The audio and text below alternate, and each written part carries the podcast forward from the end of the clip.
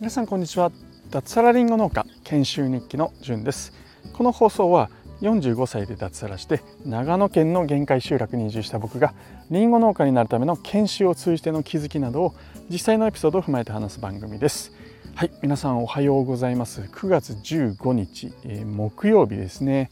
えー、今日もいつも通り、えー、リンゴの畑に来ております。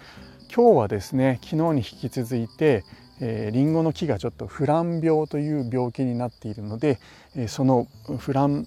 病になっている部位をですね削り取って薬を塗るという作業を引き続きやっていきたいなっていうふうに、えー、思います。それとですね実はこの僕が担当することになった畑なんですけれどもフラン病だけじゃなくて活斑病っていう病気にもかかっている木が無数にあるんですね。でこの活斑病って何かっていうと、まあ、簡単に言うと葉っぱが黄色くなっていってその黄色くなった葉っぱからは光合成しなくなるんです。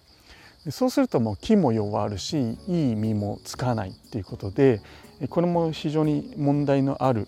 病気なんです。でこのですね活斑病っていうのはうつるんですよね。隣の園とかにも移ったりする可能性もありますし葉っぱが飛んでてですね。でこの葉っぱが残っていると一時感染源として来年またあね、えー、その出てきてしまう可能性が非常に高いっていうことで、えー、なかなかこう厄介な病気なんですけれども今もう見渡す限りですねどの木もこの黄色い葉っぱが出てきちゃってるんですね。でもちろん落ちてる葉っぱもあってこれ全てを本当は型して燃やしたりしたいんですけれども僕がこれ一人でやろうとするとおそらくですね1日朝6時から夕方までやったとしても多分1週間ぐらいかかるんじゃないかなっていうぐらいの量があります。うん、地面に落ちてるやつはね例えば吐,、まあ、吐くのもちょっと難しいんですけどねまあ、なんか掃除機で吸うとかそんな機会ないんですけども そんなんでなんとかかなんとかかんとかできるかもしれないんですけどあの木になっている方黄色くなってる方は手で一つ一つ取っていくとなるともう気が遠くなりますね。はいえー、他にもちょっとやんなくちゃいけない作業があったりするのでどうしようかななんていうふうに、えー、悩んでおります。はいえ、そんなこんなでですね今日はちょっと全然それとは関係ない話なんですけどもえー、タイトル「営業経験は農業で通じるか?」ってことをちょっと話していきたいと思います。えー、僕の仕事人生の中で一番経験が長いのが営業なんですね。うん、でその中で、えー、営業といってもま個人とか法人があると思うんですけども僕が一番長くこう携わったのが法人営業というものです。まあ、簡単に言うと会社に、え、自分の会社の商品を、え買ってもらうという仕事を僕は一番長くしておりました。えまあ、化学品の原材料をお客さんに買ってもらうっていう仕事ですね。はい、で、えー、まあ、結論から先に言ってしまうんですけれども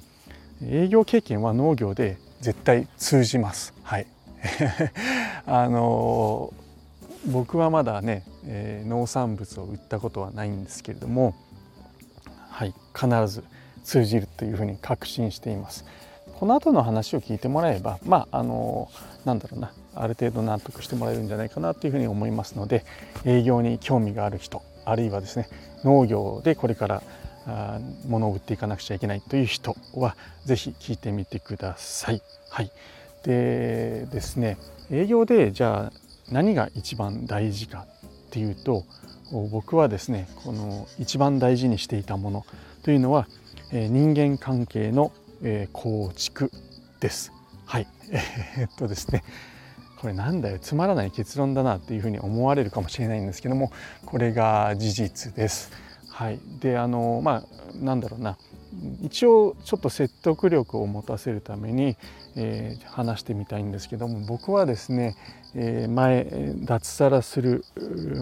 まあ、今農業をしてるんですけどもその前の会社ではですね約13年間、え、ひたすら法人営業というものをやっておりました。で13年のうちですね、え、9年かな9年間は、え、前の会社にとって一番大事なお客様の担当を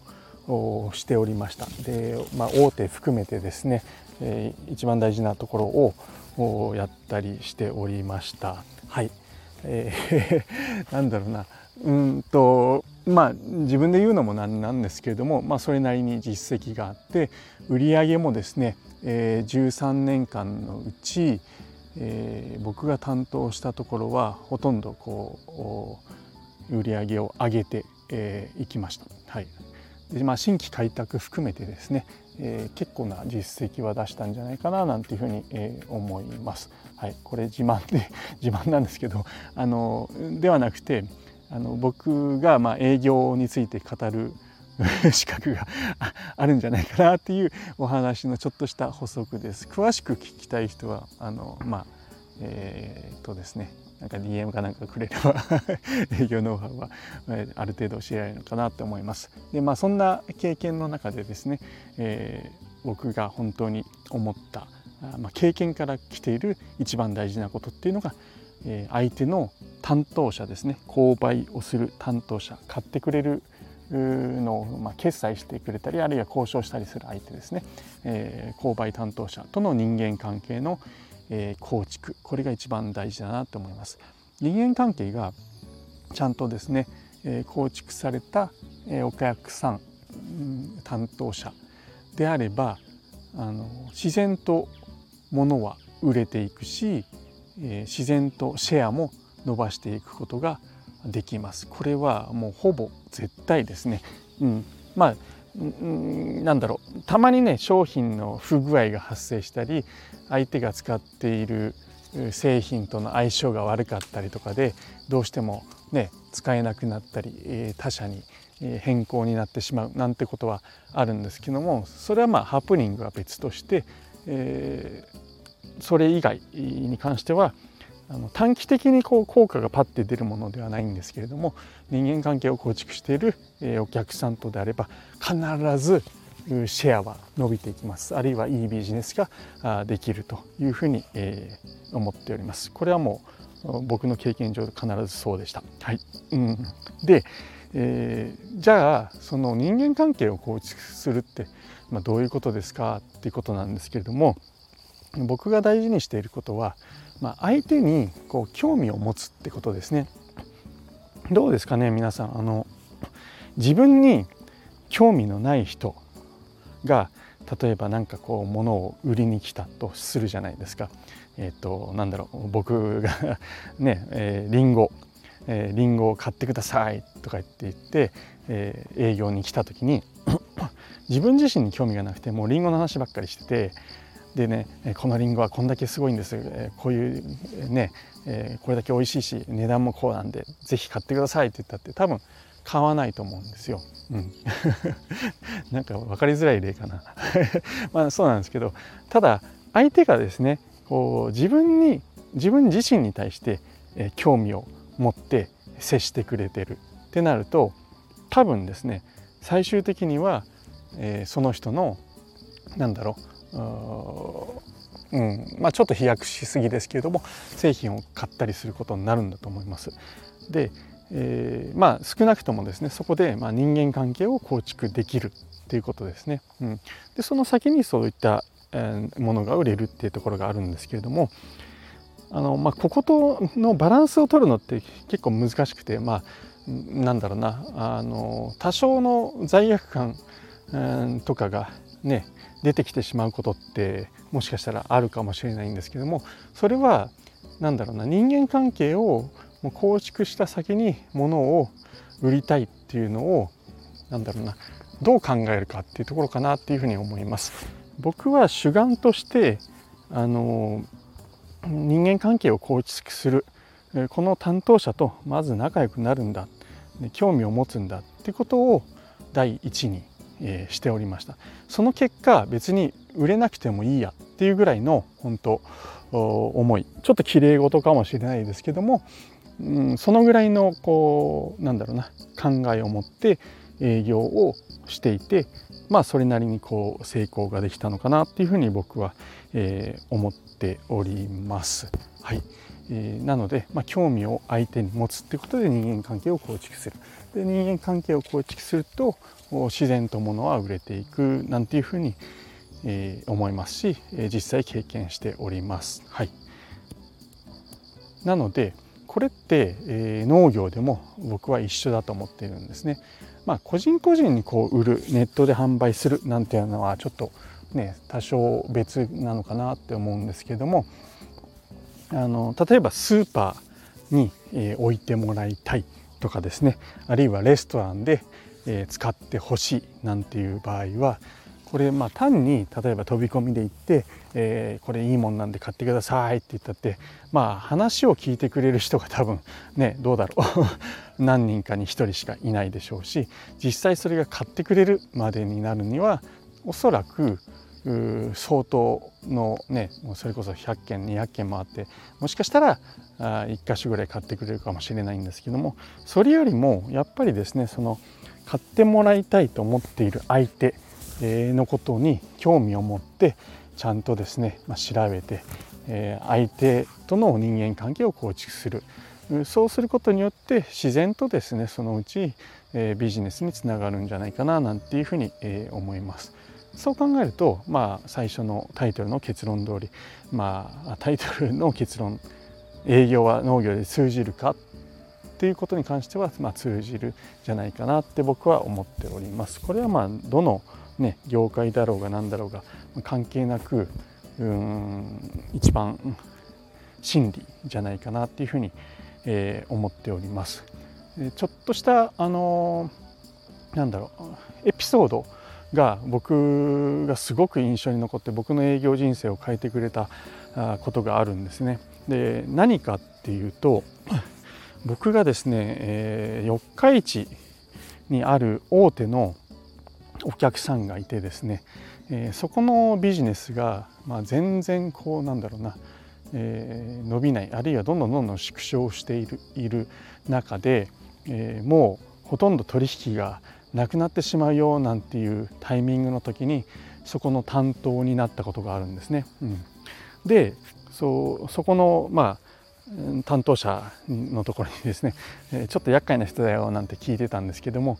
訪問してですね「まあ、初めまして」って言ってこうなんだろうな挨拶をしてですねその人担当者の人とですねえー、なんだ顔投資をしてこれからちょっとよろしくお願いしますねみたいな話で挨拶伺ったんですねそしたらすごくですねあのなんだろう、うん、噂に聞く通りちょっとややこしい感じの人だったんですよね。うん、すごい結構こう丁寧なんですけどもちょっと高圧的っていうんですかねまあそんな感じであのお宅の商品本当これからこうで高いしねどんどんどんどん今減らしてる途中なんだよみたいな そんなことを言われた記憶があります。はい、ああこの人ちょっと厄介そうだななんていうふうに思ったんですけどもそれと同時にですねえー、帰りのタクシーで僕は気づいたんですけどもこの人ってまあ僕の前の担当者ですねあるいはその前の担当者みんながこう厄介な人だって言ってるんですねでその中でビジネスが縮小していたんですよね。うん、でこれってただあのね僕の前の前の担当者あるいは僕の前の担当者もそういうことを言っていてってことはうちの会社僕がいた会社のこと嫌いなのかもしくはこれみんなに対してそういう態度なのかっていうところに気づいたんです。であちょっとこれはもしかしたらこの人ってちょっとなんだろうなあの みんなに対してややこしい人なんじゃないかなって。で僕がいた会社が嫌われる理由っていうのはまあいくつか もちろん思い当たるところはあるんですけどもそれだけじゃないよなっていうところにえー、まあ、想定をしてですねあのじゃあちょっとどうしようかなって要はその方はみんなにそういう態度だっていう想定のもと僕は今後動こうと思ったんですね。うん、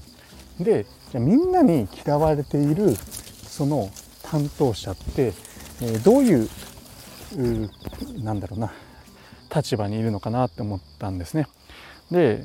僕の前の担当者とその前の担当者に、まあ、聞いてみたところやっぱりそんな嫌な目に遭うもんだからいつ行っても嫌味言われるし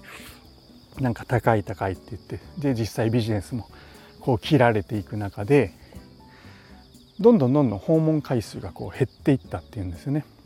で今どのぐらい行ってるんですか？なんて話をしたら、うん、3ヶ月に一遍とか、まあ、半年に一遍とかしかもそれもなんかこういやいや言ってるみたいな感じだったんですね。うん、で僕はじゃあ逆を行こうと。あのみんなに嫌われているんだったら結構煙たがられていて、まあ、悩みなんかも相談できてないんじゃないかなっていう想定のもと、えー、もう機会があれば行くっていうことを決めたんですね。あのえー、ね僕の事務所は東京でその方がいたのは四日市ですよ。三重県の四日市。行くのだけで45時間かかったかな、うん、なので決してそんなねあのポンポンポンポン行けるところではなかったんですけども何かしらこう理由をつけて行くようにしてました、えー、月1回どころか2回とかですね。だからもう年間にすると24回とかですね。であとは他に用事があった時近く寄った時も必ず寄るようにして、えー、こう行ったんです、うん、そんな風にね何度も何度も訪問する人っていないんですよ。それは嫌われているから。けど相手ももちろん人間ですよね。最初はこうなんかね煙たがってたり、えー、なんだこいつはみたいな感じだったのが徐々に徐々に変わっていってもう最後はですねもう今度一緒に飲み行きましょうみたいな感じで仲良くなったっていうそんなエピソードがあります。うん、でその過程であのじゅんさんのところの商品ってあの高いんだよねと。買ってあげたいんだけどみたいな。買ってあげたいんだけどって言ったんですよ。あ来たと。じゃあいやそうなんですようちの商品は高いんですけれどもじゃあどうすれば買ってもらえますかっていう話をしたところまあいろんなこうアドバイスをくれるようになったんですよね。ここの商品はあのうちとしては結構重視しているところ性能重視なんで価格はそんなにうるさくないよねとかあとは、えー、ここはですねあのこの商品に関しては申し訳ないけどなんだろう大量生産するものだからいくらじゅんさんでもこう買ってあげることは値段を下げてもらわないとできない、えー、ただし同等の他社と同等の値段にしてくれたら、えー、買ってあげるよと。えくぐらなくていいんですかと、まあ、くぐるっていうのは、えー、もっと安くするってことなんですけどくぐらなくていいんですかってあいいよいいよと。同等の値段だったらあそもう潤さんとから買うよぐらいに、えー、なったんですね。うん、これってまああのちょっと話がなんかぐるぐる回ってる気がするんですけどやっぱり人間関係を構築した先にあった結果なんですね。で僕はもちろんですね、えそういった売りたいという下心は当然ありました人間関係を構築してはい終わりねっていう、まあ、先ほどの話と若干矛盾してるように聞こえるかもしれないんですけども、えー、結果が欲しいなっていうのはもちろんありました。ただ主眼としては、まあ、その人に興味を持って人間関係を構築するってことを大事にしてあのビジネスとしてですね、えー、花開かなかったとしてもまあまあ最悪仕方ないなと、えー、それよりこの人とちょっと仲良くなろうということで1年2年3年ぐらいかかったですかね、うん。えー、本当そんな感じで、えー、短期的な目標じゃなくその人と人間関係を構築していった先に、えー、そういう結果が待っていたっていうお話ですね。はい、ということであのこれって、うん、繰り返しになるんですけど農業で必ず、えー、通じる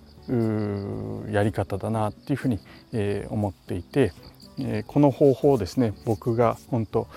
なんだろうな営業をしていく上ですごく学ばせていただいた方ですし、えー、忘れないようにしたいなと思って、えー、ちょっと話をさせていただきました、えー、この経験をしたからこそですね僕はその後ですね、えー、厄介だって言われる担当者って必ず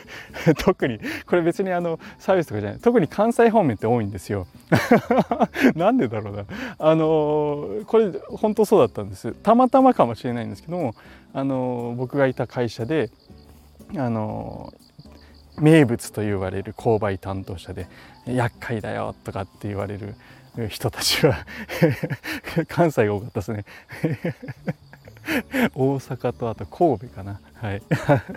まああのちょっと話それてしまったんですけどもあの、まあ、この、えー、経験をですね、えー、僕は生かして今後農業でもですね人間関係の構築ということをまずは大事にして、えー、その先のですね、えー、ビジネスっていうのは、まあ、まあついてくるかついてこないかっていうのはうん分かりませんけれども、うん、そこを人間関係の構築を大事にしていくことによって、まあ、最終的にはそのうち自分に返ってくればいいなぐらいのイメージで、えー、バランスをとって営業をしていくっていうのが、うん、コツなんじゃないかなっていうふうに思いますし僕もそれを忘れないようにやっていきたいなっていうふうに、えー、思います。はい、えー、最後にですね、えー、営業のもうちょっとこれノウハウとはちょっと違うなと思うんですけど、まあ、具体的なもうちょっと具体的な話知りたいよって方もいるかもしれないと思って、えー、お話しするんですけどもあの営業をやってて、えー、まあ、人間関係構築でちょっと漠然としてるじゃないですか。もうちょっと具体的に落とし込むと何が大事かっていうと相手の悩みとか、まあ、困りごとこれをま聞いて解決するっっていうことかなっていうふうに、えー、思います。でまあそれを聞くためにはやっぱりある程度関係が通じてないとなんだろう、うん、自分の会社の恥部を晒すようなことになるのでなかなかそういった話っていやうちはここが困ってるんですよえ今の商品こういったとこは不満なんですなんてことを言ってくれないんで、うん、改めてそのやっぱり、えー、コミュニケーション人間関係を構築するっていうのが大事かなっていうふうに、えー、思います。あと1点だけ、えー、気をつけてほしいのが 自分の商品を売る時に、え必ず正直に話すっていうことですね。あの完璧な製品なんてないんですよ。なので、え、営業をやってるとどうしても「いやうちのここがいいですここがいいですあれがいいです」って言いがちなんですけれどもそれ以上に大事なのがうちの商品はこういった欠点があります。こうこういったところがダメです。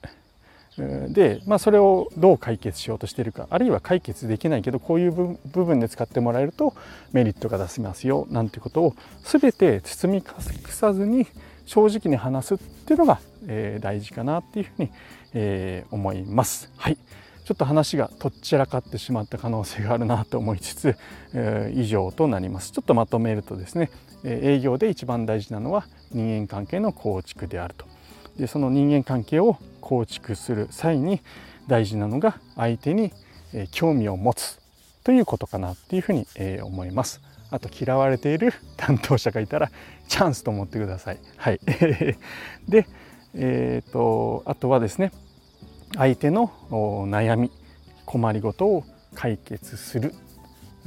解決しようとするということと、えー、自分の商品の正直な、えー、なんだろうな、えー、自分の商品に正直である。相手に対して正直に話すということが、えー、大事かなっていうふうに、えー、思います。はい、えー、以上ですね、えー、今日のお話は、えー、終了とさせていただきます。はい、えー、今作業を若干しながら話したんですけれども、はい、えー、今日も一日楽しくやっていきましょう。じゅんでした。ではでは。